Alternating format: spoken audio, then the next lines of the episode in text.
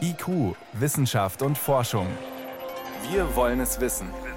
Ein Podcast von Bayern 2. Prinzip reicht ein Molekül aus und die PCR wird positiv. Die PCR-Tests. Jeder und jede kann sich in Bayern jederzeit testen lassen. An diesem großzügigen Angebot von staatlicher Seite gibt es auch Kritik.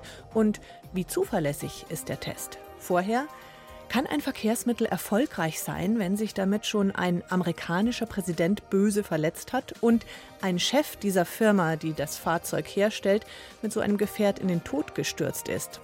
Eben. Wir sprechen gleich über das Ende der Segways. Herzlich willkommen. Wissenschaft auf Bayern 2 entdecken.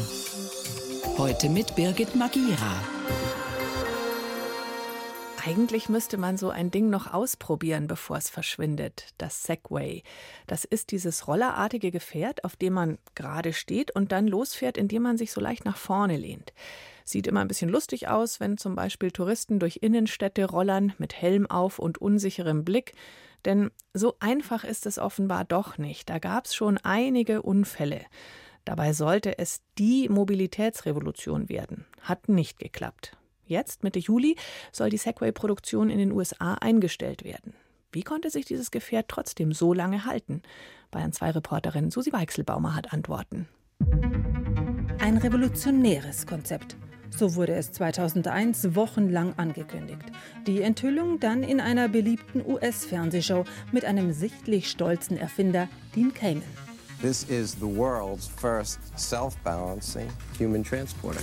Kein Gashebel, keine Bremse, das erste Fahrzeug der Welt, das sich nur mit Gewichtsverlagerung steuern lässt. Caymans Vision, damit werden die Menschen die Zentren ihrer Innenstädte zurückerobern what'll happen is people will start to take back this very, very core of their cities. Das Ding wird für die Welt so wichtig werden wie der PC, prognostiziert der damalige Apple-Chef Steve Jobs. Das weltweite Interesse ist groß. Sportgeschäfte, Städtetourenanbieter oder Fahrradverleihe, viele wollen bei dem Hype dabei sein. In Innenstädten oder Parks setzt die Polizei statt auf Streifenwagen oder Motorrad auf Segways. Allerdings die Kunden nicht so richtig. 5000 US-Dollar für das Gerät? Zu teuer für den Privatgebrauch, urteilt Johannes Boos vom ADAC. Der Segway galt als kleine Revolution im Stadtverkehr, vor allen Dingen aus technischer Hinsicht. Er hat einen elektrischen Antrieb, grundsätzlich geringen Platzbedarf. Das heißt, er ist als stadtverträgliches Verkehrsmittel durchaus geeignet, aber ist nie über den Rang eines Nischenproduktes hinausgekommen und das lag an seinem hohen Preis. Außerdem ist er sperrig und schwer und das verhindert eben eine flexible Nutzung, zum Beispiel, dass ich den Segway im Auto mal eben mitnehme oder in Bus und Bahn. Zudem ist das mit der Neigetechnik nicht so einfach, wie es die Hersteller anpreisen. Die Unfälle häufen sich. Bis man sich auf eine Verordnung einigt, gelten zudem in etlichen Städten unterschiedliche Regelungen.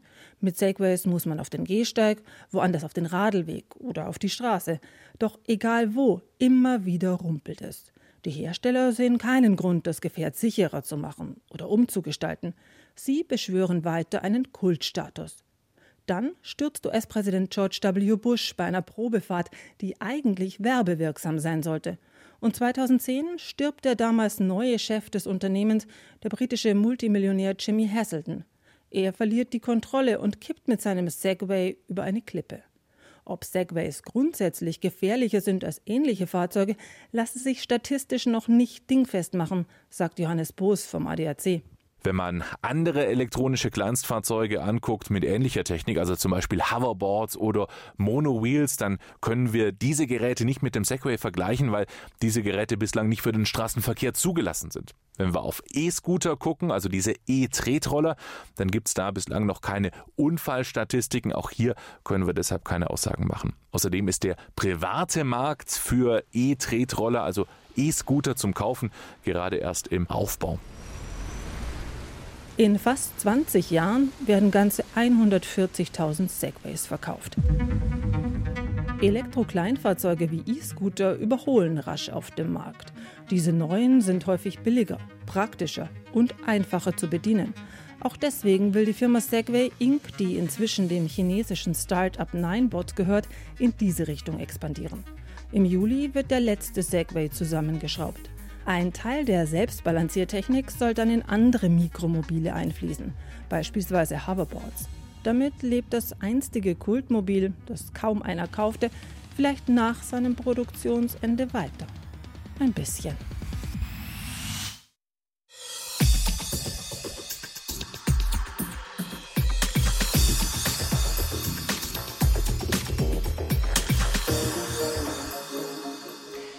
Alle, die wollen, sollen sich in Bayern auf das Coronavirus testen lassen können. Jederzeit, hat Ministerpräsident Söder verkündet.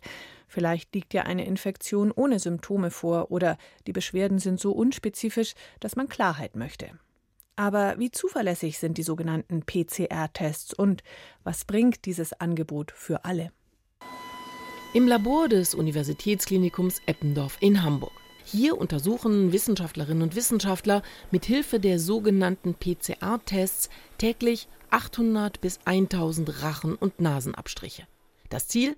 SARS-CoV-2-Infektionen festzustellen. Kommen Sie in Extraktionsmaschinen hier und die brauchen wir, um praktisch die Erbinformationen, also die Nukleinsäuren, DNA, RNA von dem Protein zu trennen. Und das ist halt ganz wichtig hinterher für die PCR, weil die funktioniert nur wirklich gut, wenn man die Proteine weg hat. Bei der Polymerase-Kettenreaktion, kurz PCR, wird das Probenmaterial maschinell gereinigt und in flüssige Form gebracht.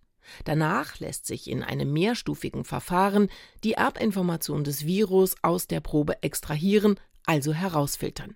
Dann wird sie vervielfältigt und damit nachgewiesen, erklärt Labormediziner Dr. Marc Lüttke-Hettmann.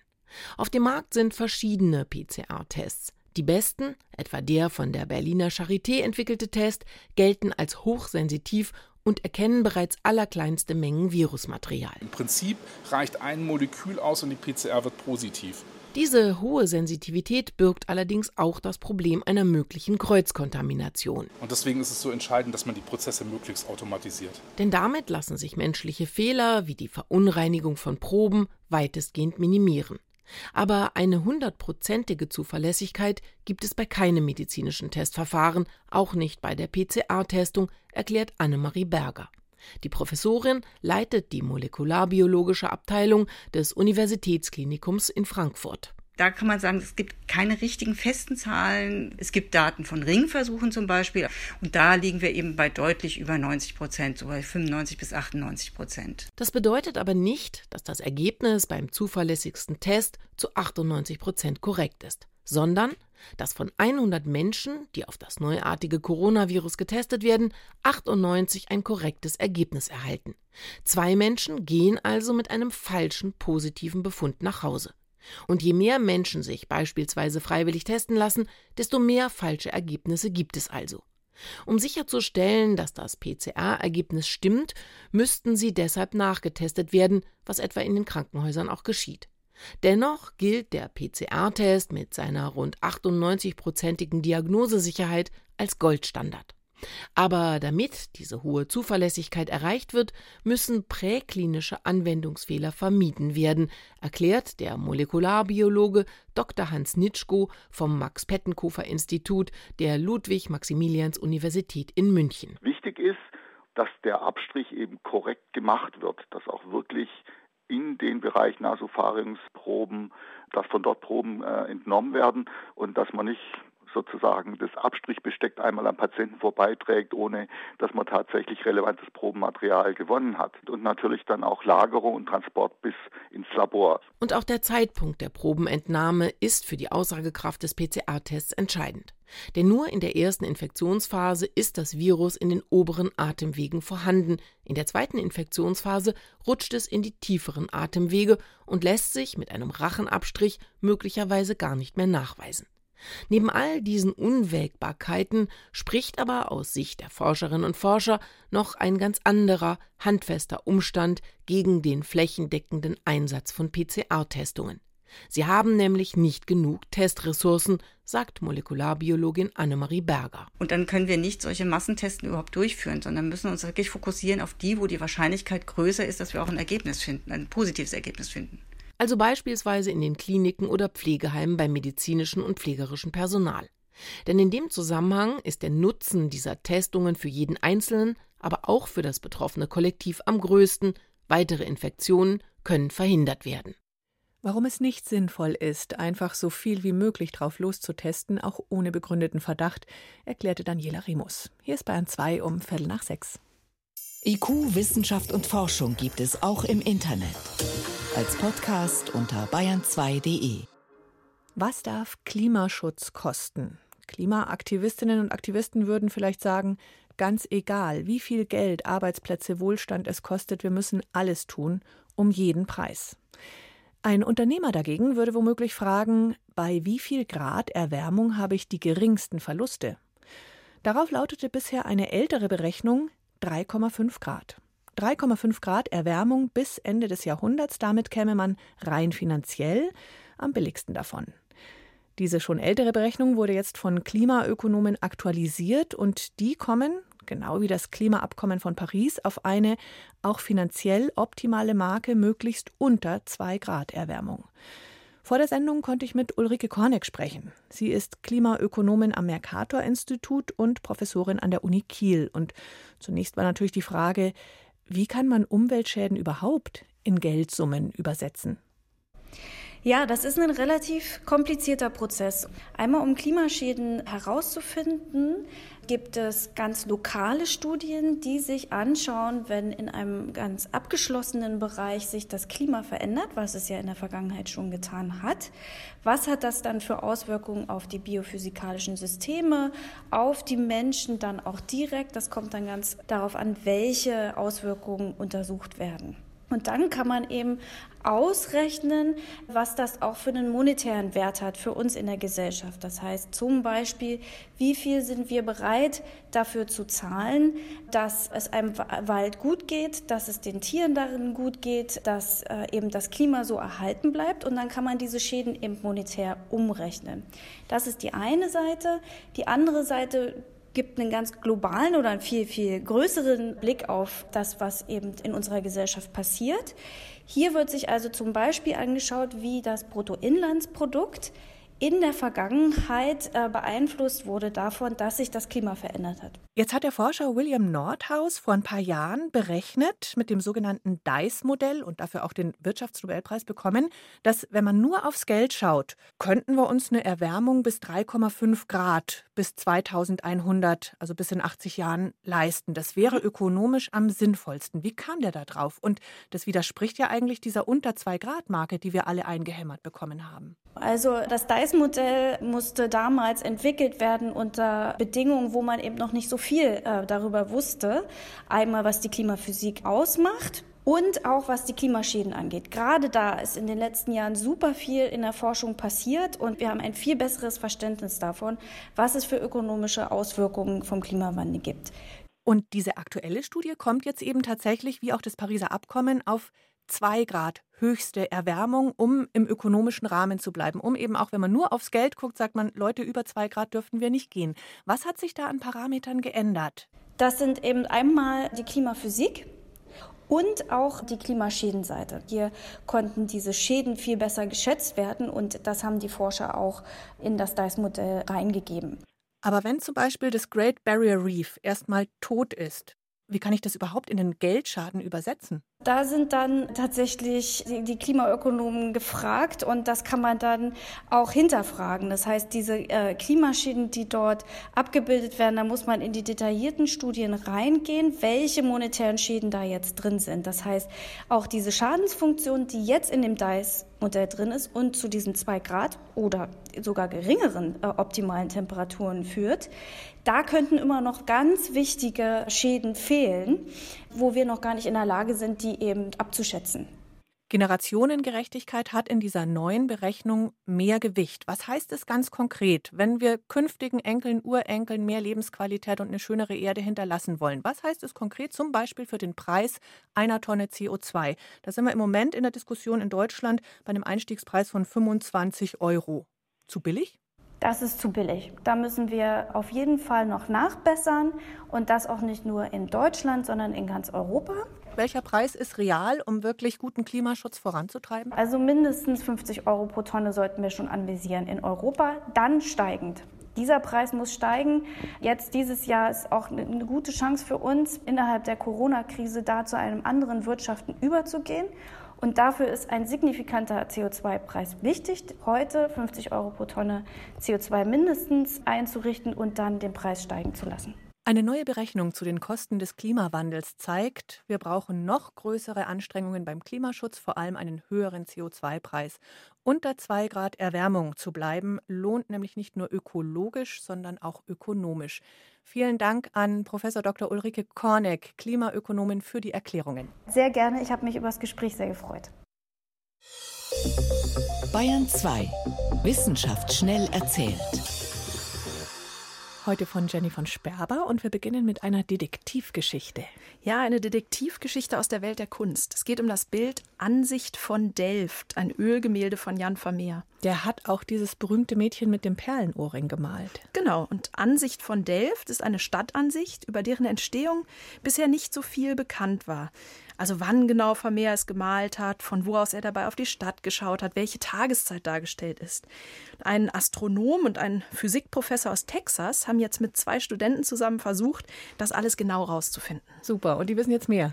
Ja, also Sie sagen, Vermeer hat das berühmte Bild im zweiten Stock eines Gasthauses gemalt, von dem aus er über die Stadt schauen konnte, und zwar Anfang September 1659 um 8 Uhr morgens. Ich liebe Wissenschaft. Wie sind die drauf gekommen? Ja, die haben Karten aus dem 17. und 19. Jahrhundert genutzt und Google Earth um Abstände und Winkel ganz genau einordnen zu können und damit den Standpunkt. Dann konnten sie den genauen Stand der Sonne berechnen. Licht fällt nämlich in diesem Bild in einem ganz bestimmten Winkel auf die neue Kirche. So, das Licht fällt gerade an der einen Säule vorbei, knapp auf die nächste Säule.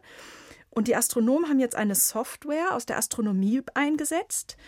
Und die hat ausgerechnet, diesen Sonnenstand, den gibt es nur Anfang April oder Anfang September. Weil jetzt die Bäume in diesem Bild viele Blätter, Blätter tragen, muss es Anfang September gewesen sein. Und wie kommt man auf das Jahr? In dem Bild hängen keine Glocken im Glockenturm. Und diese Glocken wurden erst 1660 installiert. Er muss es also kurz vorher gemalt haben. Da steckt echt viel Recherche drin. Wie lange haben die gebraucht? Ein Jahr. Wow. Bei meiner nächsten Meldung hat es allerdings deutlich länger gedauert, bis ein Fund richtig eingeordnet werden konnte. Es geht um den größten Meteoriten, der je in Deutschland gefunden wurde. Ein 30 Kilo Brocken aus dem All. Rekord. Gefunden wurde der nämlich schon 1989 in Blaubeuren in Schwaben von einem Mann, der in seinem Garten Kabel verlegen wollte. Der hat den Stein rausgeholt, ist ihm schon aufgefallen, dass der ziemlich schwer war. Dann hat er mit Magneten festgestellt, dass er eisenhaltig ist, aber dann hat er den Stein jahrzehntelang im Garten rumliegen lassen. Aber jetzt wollte er es dann doch noch mal genauer wissen. Ja, jetzt wollte er den Stein eigentlich entsorgen, hatte ihn schon aufgeladen, aber dann hat er sich doch noch entschlossen, vorher Experten vom Deutschen Zentrum für Luft- und Raumfahrt zu fragen, hat Guter ihnen Fotos Mann. geschickt. Und ähm, das Ergebnis, es ist ein sogenannter Chondrit, der schon vor vielen hundert Jahren in Schwaben eingeschlagen ist. Hm. Zum Schluss geht es noch um Katzen. Forscher in Polen haben sechs Skelette von Katzen aus der Jungsteinzeit untersucht. Mhm. Wildkatzen oder gab es damals schon Hauskatzen? Ja, das ist genau die Frage. Also die Vorfahren von unserer Hauskatze sind Wildkatzen aus dem Nahen Osten. Und die sind schon vor vielen tausend Jahren gemeinsam mit den ersten Bauern aus dem Nahen Osten nach Europa gekommen. Aber ob sie jetzt als kuschelige Hauskatze mitgenommen worden sind oder ob die wilden Vorfahren sich einfach mit den Bauern weiter verbreitet haben, das war unklar. Und jetzt haben Forscher mit Isotopenanalyse herausgefunden, was die Tiere gefressen hatten. Das waren Mäuse und Wildvögel. Und das zeigt, dass sie nicht vom Menschen gefüttert würden. Hm. Sie haben Wildvögel gefressen, wie die wilden Vorfahren, aber auch Mäuse, die wieder vom Menschen angebautes Futter fraßen. Also die Katzen waren nicht mehr ganz wild, aber sie waren nicht so nah am Menschen, wie es die Hunde damals waren. Vielen Dank, Jenny von Sperber, für die Kurzmeldungen aus der Wissenschaft.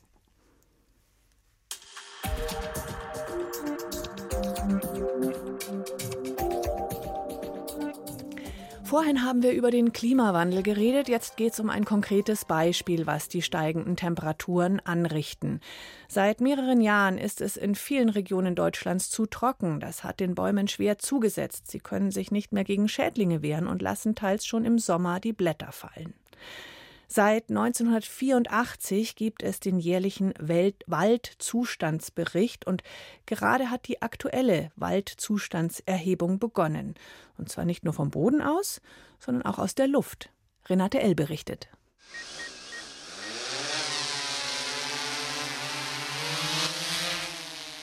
Eine Drohne mit vier Rotoren saust senkrecht in den Himmel. 100 Meter hoch steigt sie über dem Kranzberger Forst in der Nähe von Freising und beginnt dann hin und her zu fliegen. Auf dem Bildschirm des Steuergerätes sieht man den Flugplan, regelmäßige Bahnen, so wie sie ein Pflug auf dem Acker zieht. Außerdem zeigt der Bildschirm ein kleines Foto mit viel Grün. Da unten sieht man die Fotos, die die Kamera macht. Das sind die Bäume von oben. Jan Dempewold von der Bayerischen Landesanstalt für Wald- und Forstwirtschaft ist der Drohnenpilot. Wichtiger als die Fotos von oben sind aber die Aufnahmen der speziellen Multispektralkamera an Bord. Denn die schaut quasi mit anderen Augen auf den Wald. Fünf Frequenzbereiche jenseits des sichtbaren Lichts kann sie erkennen. Blau, Grün, Rot, Red Edge und Nahinfrarot.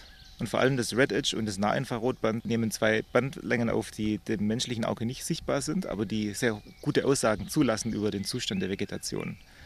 Also grüne Vegetation, gesunde Vegetation reflektiert sehr stark im nahinfraroten Band. Und wenn die geschädigt ist, gehen die Reflexionen im nahinfraroten Band zurück. Und das Red Edge Band, das ist der Übergang vom Nahinfrarot zum Rot. Und der ist auch sehr sensitiv, also sehr empfindlich für den Zustand von Pflanzen. Ziel des Projekts ist, aus der Waldzustandserhebung in der Zukunft eine Messkampagne zu machen. Derzeit läuft die Erhebung nämlich nach derselben Methode ab wie 1984. Das ist zwar wichtig, damit man über den gesamten Zeitraum vergleichbare Daten hat, aber das klassische Verfahren hat eben auch Nachteile, sagt Hans-Joachim Klemmt, Leiter der Abteilung Boden und Klima in der Landesanstalt für Wald- und Forstwirtschaft. Es ist mit einem hohen Personalaufwand verbunden. Das Ganze ist ein sehr teures Verfahren und es ist subjektiv, weil letztendlich Leute unterwegs sind, die mit dem Fernglas den Baum von unten anschauen und über den Benadelungs- und Belaubungszustand, über die Färbung der Blätter und Nadeln Rückschlüsse auf die Vitalität ziehen. Es sind Fachleute und sie werden jedes Jahr anhand von Bildern geschult, um zu erkennen, ob etwa eine Buche mehr als 25 Prozent ihrer Blätter verloren hat, das ist die Warnstufe, oder mehr als 60 Prozent, das ist die Schadstufe 3. Die nächste Stufe ist dann ein toter Baum. Trotzdem bleibt ein letzter Rest Subjektivität. Die Drohnenmethode hingegen ist eine präzise Messung. Und das erproben wir in diesem Jahr und haben die Hoffnung, dass es in überschaubarer Zeit zu einem praxisrelevanten Verfahren wird, das in der Lage ist, die Waldzustandserhebung klassischer Form zu ergänzen oder vielleicht sogar zu ersetzen und den Waldumbau entsprechend zu forcieren. Denn der jährliche Waldgesundheitscheck zeigt immer deutlicher, wo die Bäume dem veränderten Klima, besonders der Trockenheit, nicht mehr gewachsen sind. Vor allem die Fichte im Flachland ist betroffen. Eiche und Ahorn zum Beispiel kommen besser mit Hitze und Trockenheit zurecht. Mehr Laubbäume, weniger Nadelbäume, das ist außerhalb der Bergregionen die bayerische Waldzukunft. Und in den besonders trockenen Regionen ist diese Zukunft sehr nah. Die Multispektralkamera erkennt durstige Bäume an ihrer schwachen Reflexion im Nahinfrarotbereich. Wir erkennen damit Schwerpunktregionen, wo es besonders dringlich ist, wo die Veränderungen besonders rasch stattfinden und das Ganze jetzt auf quantitativer Zahlenbasis auf Messdaten basieren. Das ist ein deutlicher Fortschritt zu den Verfahren, die man in den letzten Jahren und Jahrzehnten angewendet hat. Die Drohnenflüge jetzt sind ein Forschungsprojekt, um die neue Methode zu etablieren. Es wird noch etliche Jahre dauern, bis Messungen mit der Multispektralkamera aus Drohnenperspektive routinemäßig auch die klassische Waldzustandserhebung mit Fernglas und Fotovorlage ersetzen. In Zukunft könnte es aber öfter passieren, dass man im Sommer beim Waldspaziergang ungewohnte Flugobjekte beobachtet.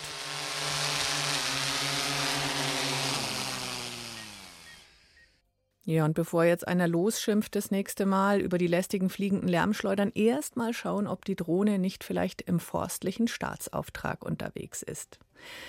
Das war IQ Wissenschaft und Forschung in Bayern 2 am Mittwochabend heute mit Birgit Magira.